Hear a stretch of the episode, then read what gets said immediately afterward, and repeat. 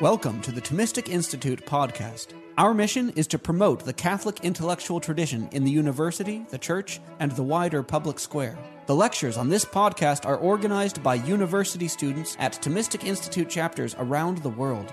To learn more and to attend these events, visit us at ThomisticInstitute.org. Well, thank you for waiting, sticking around despite the room screw up.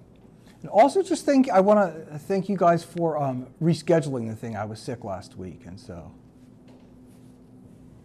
you're very patient. Okay, so this talk is called "Does God Exist?" I hope you won't be disappointed if I say that that's a question that can't be settled adequately uh, in a short talk. I won't even try, really. What I'll do instead is less ambitious, but I hope helpful nonetheless.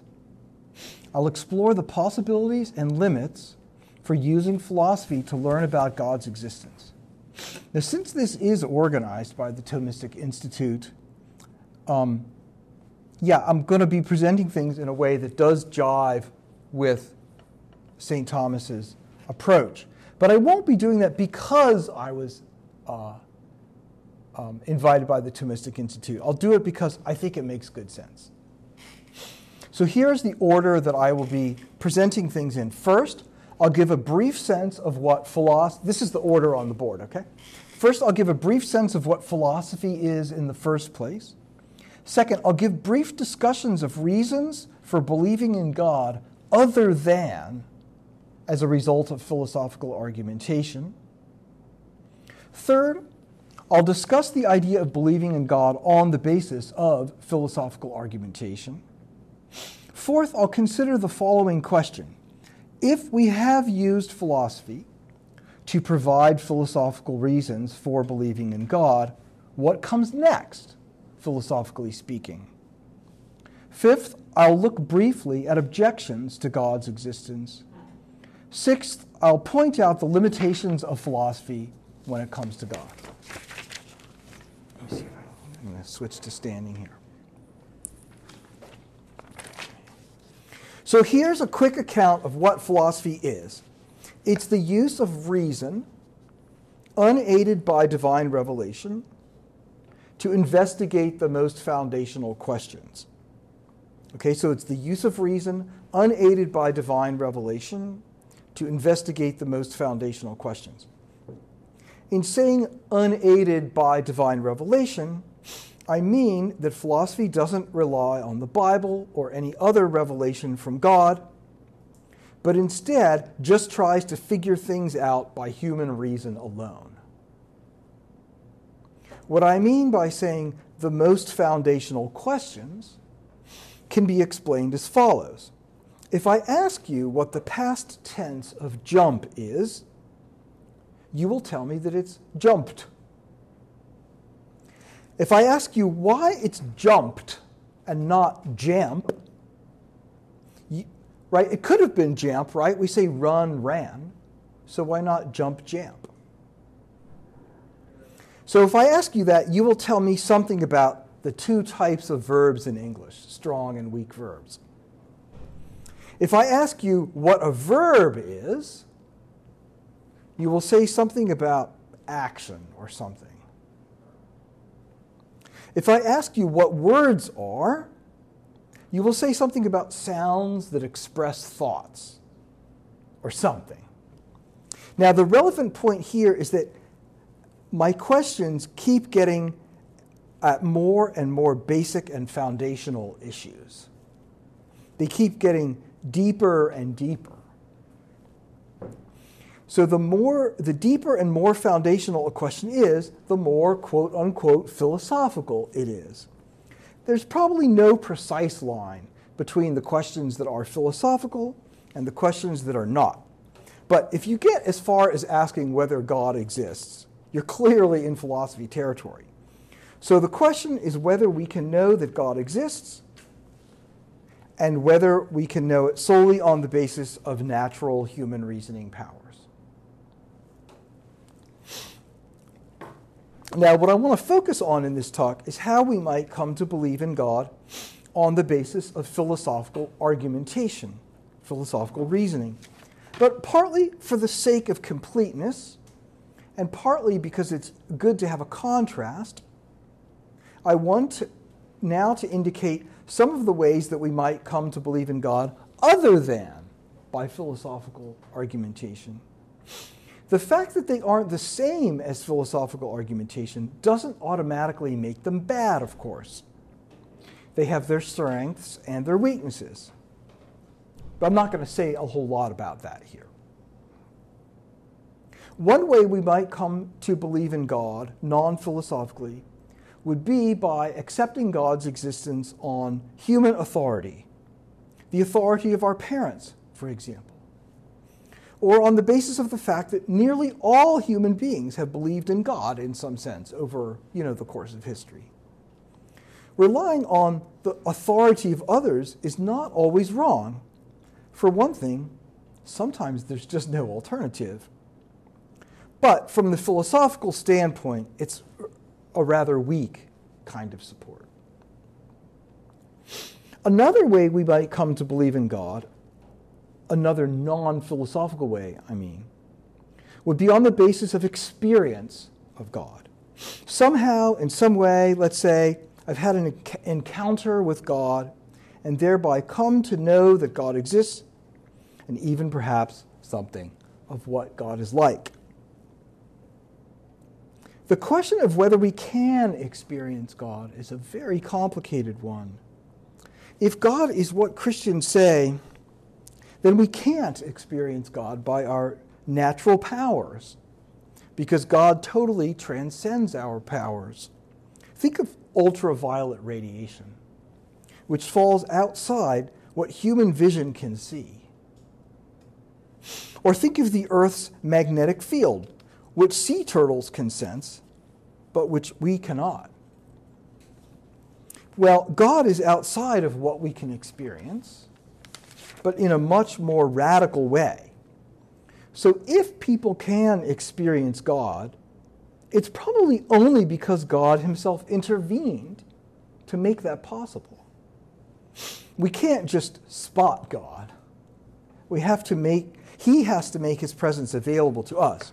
Now, whether this can happen and what to think about it when it does happen these are important questions, but they found they fall outside the topic of this lecture.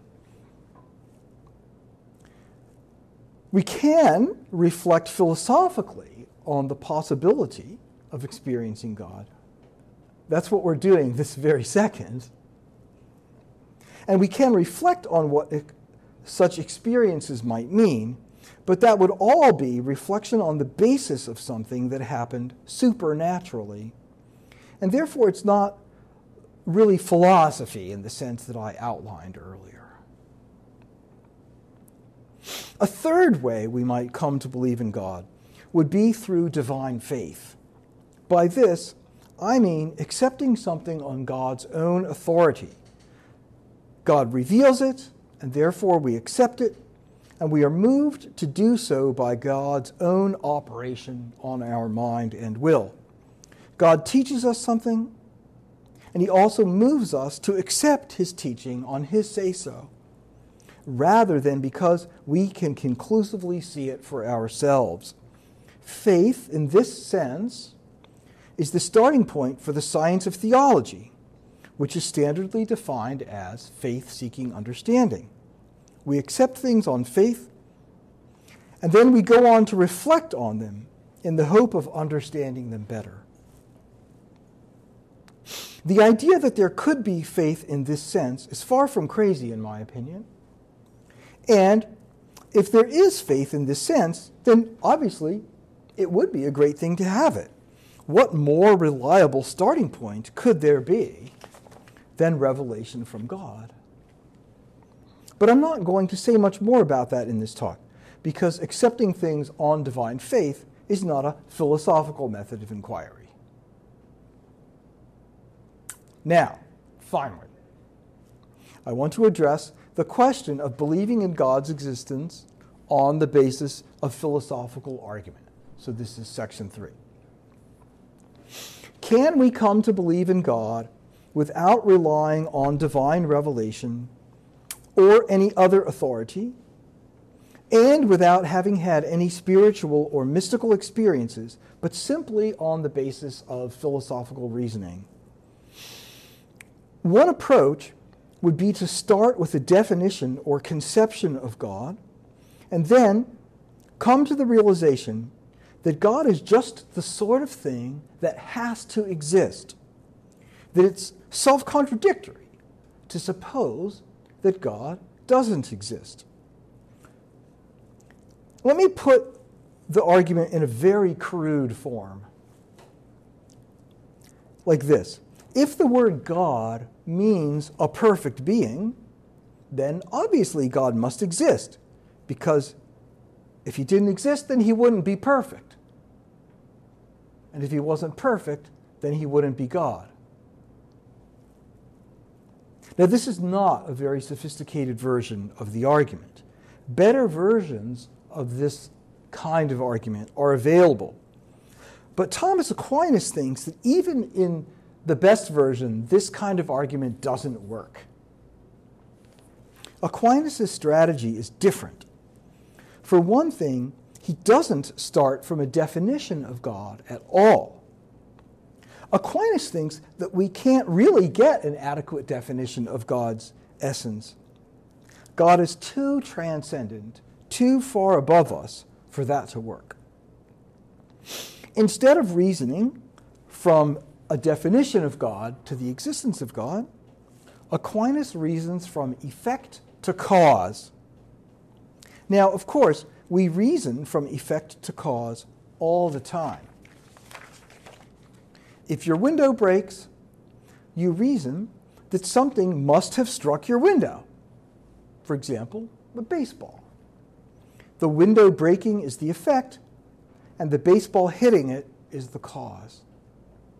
Well, Aquinas uses roughly this sort of reasoning to arrive at the existence not of baseballs, but of God. He actually offers a number of different arguments in a number of different works. But all, or anyway most of them, fit this general structure of reasoning from effect to cause. Here's an example of that kind of argument the world exists, so therefore the maker of the world exists, and that's God. So let me say the argument again. The world exists, Therefore, the maker of the world exists, and that's God. Is this a good argument? No. It's not a good argument, it's a bad argument. But why is it a bad argument? You might say it's a bad argument because we can't reason from effects to causes in the first place. That's a super radical reason for objecting to the argument. Such an argument blocks not only arguments from the world to God, but also arguments from broken windows to baseballs. An objection like this undercuts not just arguments about God, but almost all the reasoning found in science, engineering, and everyday life. I'm not going to get into that kind of radical skepticism here. I'm going to take it for granted that we can reason from effects to causes.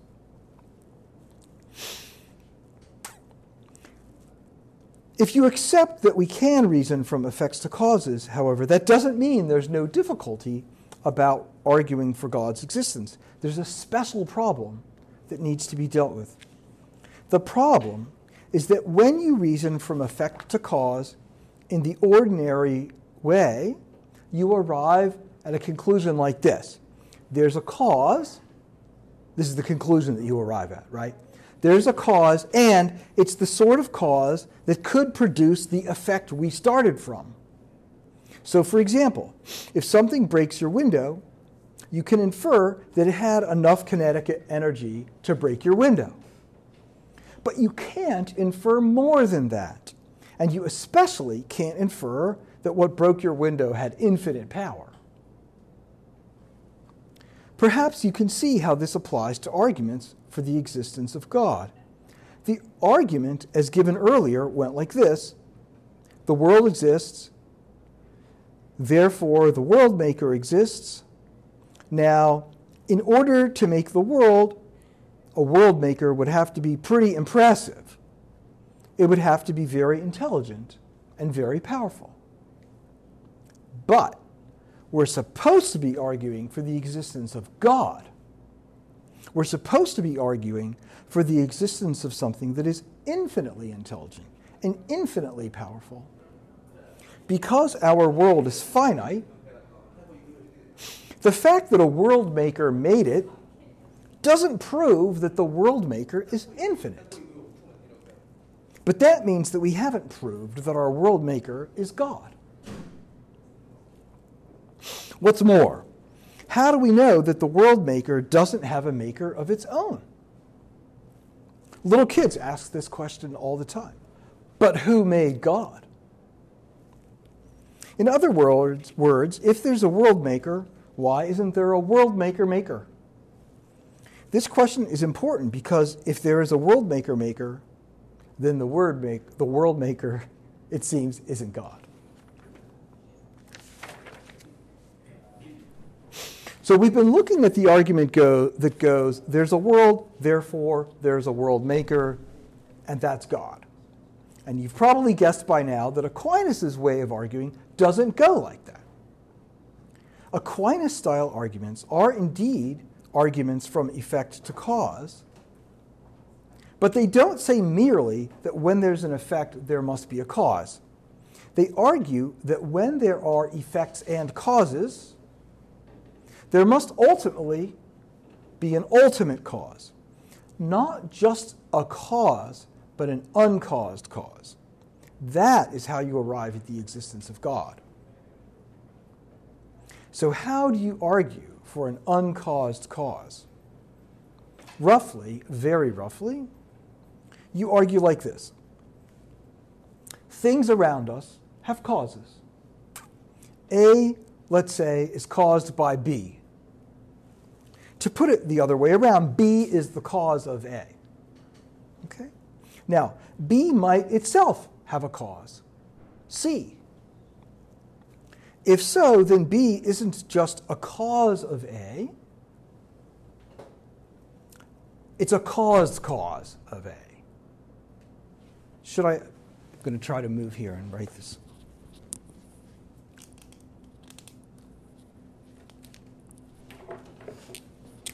Okay, here we go. So this is A, and then B is the cause of A. That's supposed to be an arrow. And then C is the cause of B. See?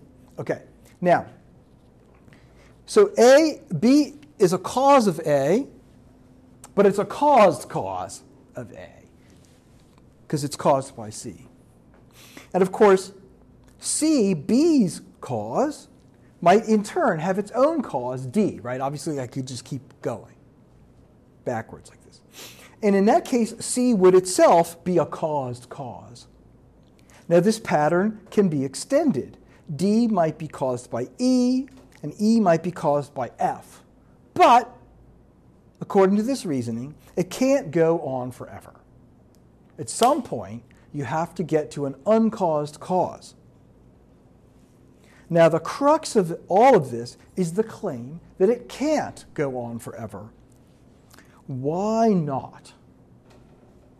Why can't we have an effect that comes from a cause, that comes from a cause, backwards forever?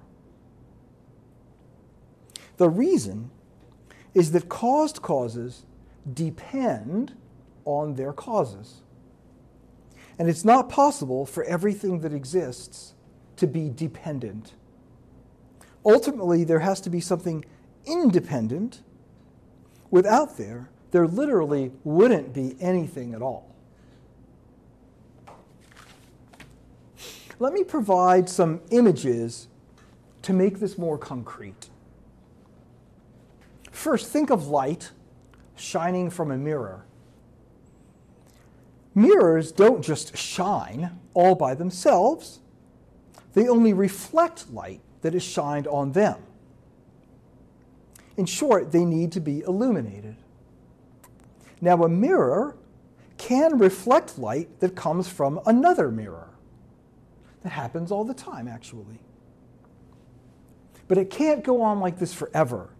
If it's just mirrors all the way back, you would have nothing but darkness. You need something that doesn't merely reflect light, but that emits it as a source. At some point, you need a light bulb or the sun. You need an unilluminated illuminator. Second, think of a boxcar in motion. Boxcars don't just move, they need to be pulled. A boxcar can, of course, be pulled by another boxcar. That happens all the time. But it can't go on like this forever. It can't be boxcars all the way down the line. At some point, you need a locomotive. You need an unpulled puller. So it's okay for a cause to be dependent, but it's not okay for every cause to be dependent. Think of it this way suppose we agree that I'm going to buy your computer. I say that I'd like you to hand it over right now, and I'll give you $500 tomorrow. Suspicious, you ask me to show you the $500. Well, I say, I don't have it right now, but I'll be borrowing it from my brother. Suspicious, you ask my brother to show you the $500. Well, he doesn't have it right now, but he'll be borrowing it from his poker buddy. It's okay if it goes back like this for five more steps, or even for 500 more steps. But at some point, somebody actually has to have the $500. Not everyone can be borrowing. It's okay to borrow from someone who is himself borrowing, but somewhere down the line, there has to be a lender who isn't himself a borrower. There has to be a source that doesn't itself receive from some prior source. The guy with the $500, I mean the guy who actually has it in his hands, is different from all the other guys. The other guys, even if they are lenders, are also borrowers. But the guy with the money is a non borrowing lender. He's a creditor who isn't a debtor. He actually owns the money. He's like a light bulb rather than a mirror. He's like a locomotive rather than a boxcar. So the series of backwards causes ends in something that is very different from all the other ser- all the other things in the series. The series ends with something that's very different from all the other things in the series. Now, we've been exploring analogies that were meant to get you thinking about the difference between caused and uncaused causes. But they are only analogies. Light bulbs, locomotives, and guys with $500 are uncaused in a way, but only relative to other things. Light bulbs are uncaused relative to mirrors. Locomotives are uncaused relative to boxcars. Guys with $500 are uncaused relative to borrowers. But they are themselves caused causes. I mean, the locomotive, uh, the light bulb, and the guy with the money. A truly uncaused cause would be far more different from other things. The fact that the argument ends in something so different, so very, very different, is what opens up the possibility that the argument ends with God.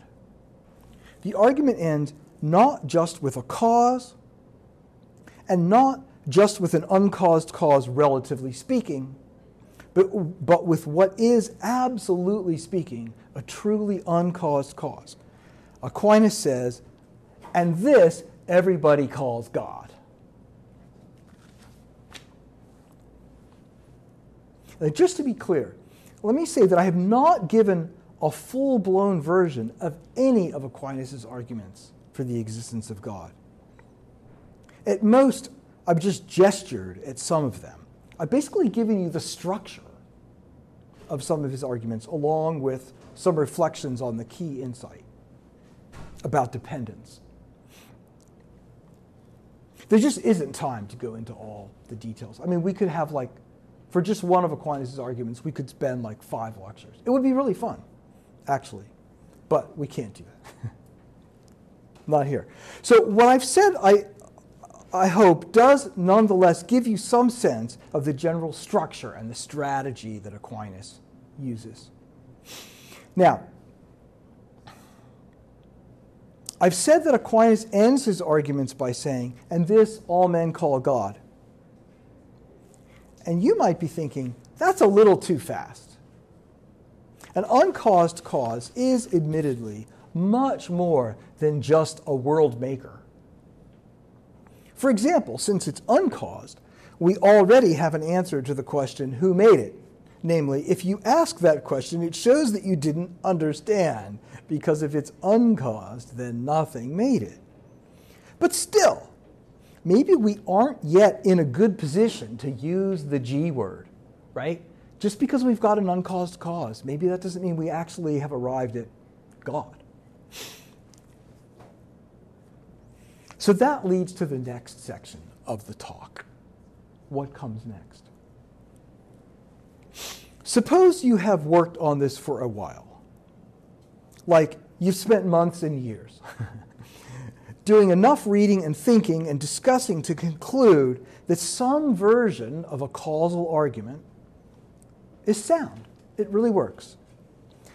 Maybe you have concluded that Aquinas' arguments work in the form in which he gave them to us. Maybe you have concluded that they work in somewhat improved versions. Maybe you have concluded that Aquinas' arguments, sadly, have massive flaws, but that other arguments do work. Anyway, what next? Before answering that, let me mention that if Aquinas' arguments turned out to be bad arguments, he would not get mad at you for pointing that out. On the contrary, he would thank you. For one thing, he holds that if someone gives a bad argument for God, we shouldn't act as if everything is okay because at least they're on the right team. We should shoot the argument down, Aquinas says, because we don't people we don't want people to think that belief in God is based on this bad reason. For another thing, Aquinas would thank you because you helped him get closer to the truth. And this um, is the really great thing about admitting it when you're in error as soon as you admit it, you aren't in error anymore. It's instantly over. It's the only problem in life. It's the only problem that you can fix simply by noticing that you have a problem. It's just amazing. It's it makes you wonder why people spend so much energy refusing to admit it when they're wrong. Okay, so suppose somehow we have found a good argument that arrives at the existence of an uncaused cause, an unreceiving source, something like that. What then? What comes next, philosophically speaking? The short answer is you have to keep thinking. Maybe that's good advice in general, although I suppose not always. But it has a special meaning here. If you think that you have proved the existence of God, you still won't have proved everything you might want to prove about God. It's tempting to think things like this Hooray! There's an uncaused cause of change. God exists. His son Jesus is my personal Savior. The Catholic Church is here to provide me with the fullness of the means of salvation. But if you think about it, even a little really, all of that stuff goes way, way beyond the idea that there's an uncaused cause, right? Okay. So, you got to go slow. Even though Aquinas uses the word God at the end of the arguments, all he means at this point is an uncaused cause. That's all he has proved so far. Now, if you think that Aquinas is actually jumping the gun here by using the word God, then that gives you even more reason to keep thinking. You want to go on to learn more about this extraordinary thing, this uncaused cause. It might turn out that this extraordinary thing is so very extraordinary that you could call it God. Okay. The point is that the proofs prove only so much. There's an awful lot that they don't prove. By the time that he's finished giving proofs for God, Aquinas has not explicitly proved that the uncaused cause brought us into existence out of nothing. That hasn't been proved yet. He hasn't proved that the uncaused cause loves us. Some of Aquinas' arguments, just the arguments themselves, they leave open the possibility that God doesn't even know that we exist. For all we know at this point, this thing that we're calling God is just a kind of force.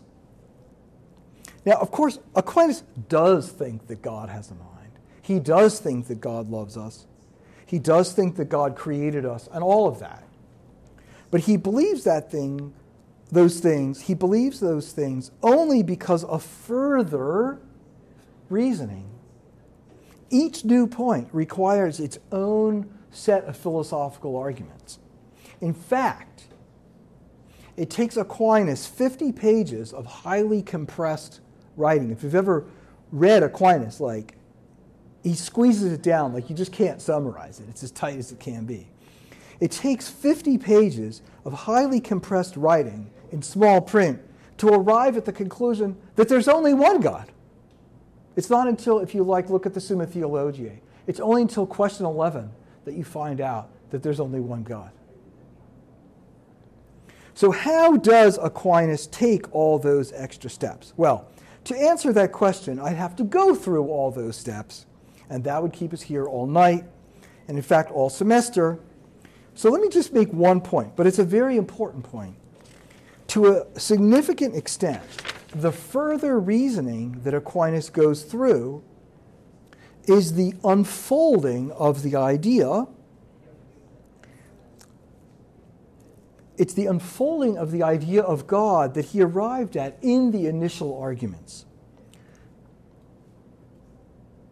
What the arguments have in common is that God is where the buck stops. He's not just a cause, he's an uncaused cause. He gives, but what he gives, he didn't receive from somewhere else. He didn't receive it from anywhere else because just by his very nature, he always automatically already has it.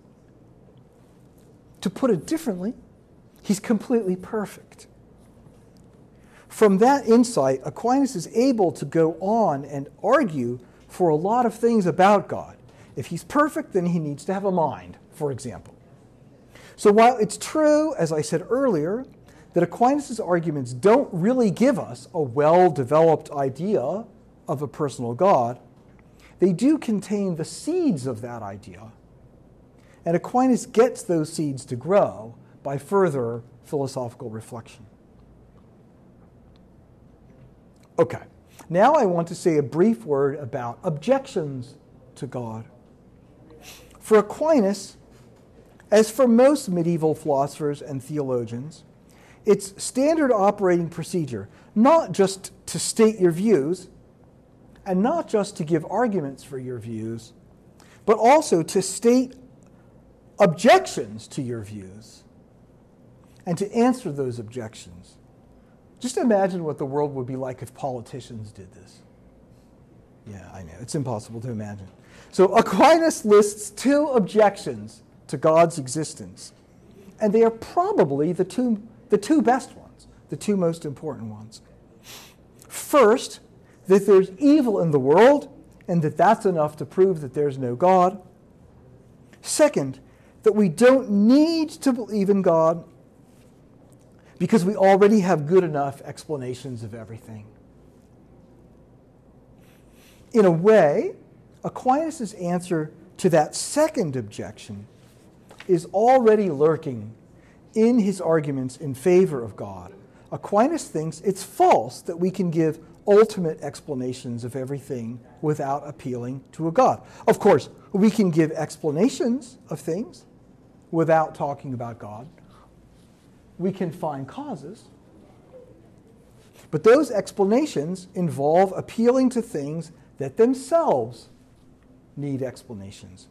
When we have done something like that, we have indeed given an explanation, but we haven't given an ultimate explanation. As for the first objection, Aquinas' answer goes well beyond anything contained in his arguments for God's existence. What he says in the particular text that I'm concerned with is short but deep. Someone who thinks that evil is an objection to God apparently thinks that the only proper way for God to deal. Yeah, so someone who thinks that evil is an objection to God apparently thinks that the only proper way for God to deal with evil would be for God to destroy it. But Aquinas thinks there's an alternative. God can allow evil to exist and then draw a greater good out of it. There's a lot packed into that thought. But at the very least, it shows that the topic of God and evil is more complicated than it might initially appear to be. It is indeed a mysterious idea that God might allow evil rather than just snuff it out. But it seems far too quick to say that the existence of evil just flat out disproves God's existence. All right, section six. We're getting near the end. Just hang in there. Aquinas' way of doing philosophy can get you some pretty substantial results. It can get you to the idea that God is good, that he's an immaterial spirit, that he's all powerful, that he knows everything, that he created everything, that he guides everything, and so on. It might even get you to the idea that you should love and reverence God and pray to him. However, it has to be admitted that it would still be a pretty cold and abstract and philosophical sort of religion. No burning bush, no crossing of the Red Sea, no return from captivity in Babylon, no Jesus dying on the cross for our sins, no sending of the apostles to the whole world. So, this merely philosophical approach won't get you to anything that most people would call religion. It's a philosophical religion, but it's not, you know, a religion religion. For Aquinas, that requires getting beyond philosophy by accepting God's revelation. Revelation goes beyond human reason. It tells us things we could never prove on our own, and it gives us utter confidence about things that would otherwise just be based on our own potentially flawed philosophical reasoning. Now, it might be objected that relying on revelation is acting like a weakling. Shouldn't we do things under our own power? To that, I think Aquinas would give two answers. First, if God really is God, then he's so different from us and so far above us that it's ludicrous to think that we could have a good understanding of him just on the basis of our own powers. Second, humans are weak and flawed. And if Aquinas says so, that counts for something because very few humans have ever been as smart and hardworking as Thomas Aquinas. So maybe humans are pretty limited, in which case it would make sense for them to rely on divine help if they can get it. In any case, whether you accept the possibility of divine help or not, it's worthwhile being aware not only of the strengths of philosophical reasoning, but also of their limitation. Anything else would be unphilosophical. Okay, let me conclude with just a few concluding remarks. As you can tell from what's been said, Aquinas thinks that philosophical reason has a lot of power to help us learn something about the existence and nature of God. At the same time, he also thinks that philosophical reason has serious limits. Some of those limits are practical. Philosophy takes a lot of time, it's easy to make mistakes. Some of those limits are limits in principle. God so transcends the human mind that many important truths about God simply cannot be discovered by humans without divine revelation. Period. It's important to see both the power and the limits of philosophical reason. If all we see are the limits, then we'll think that there can't really be any dialogue between Christian believers and non believers. Religion to us would be exclusively based on faith, and those who aren't believers would seem to have no access to God in any way unless they first accepted revelation. There's another problem if philosophy has nothing to say about God. Of course, divine revelation is adequate, but it might not always be adequate for us. Revelation is hard to understand. Sometimes the Bible makes you think that God is an immaterial spirit, and then you turn the page and you read something about God's holy arm, not to mention his footstool. Philosophical reason can help us come up with intellectually solid and rigorous interpretations of Scripture, which sometimes uses a lot of figurative and metaphorical language. Again, the point isn't that the Bible needs philosophy, but that philosophy helps us understand the Bible.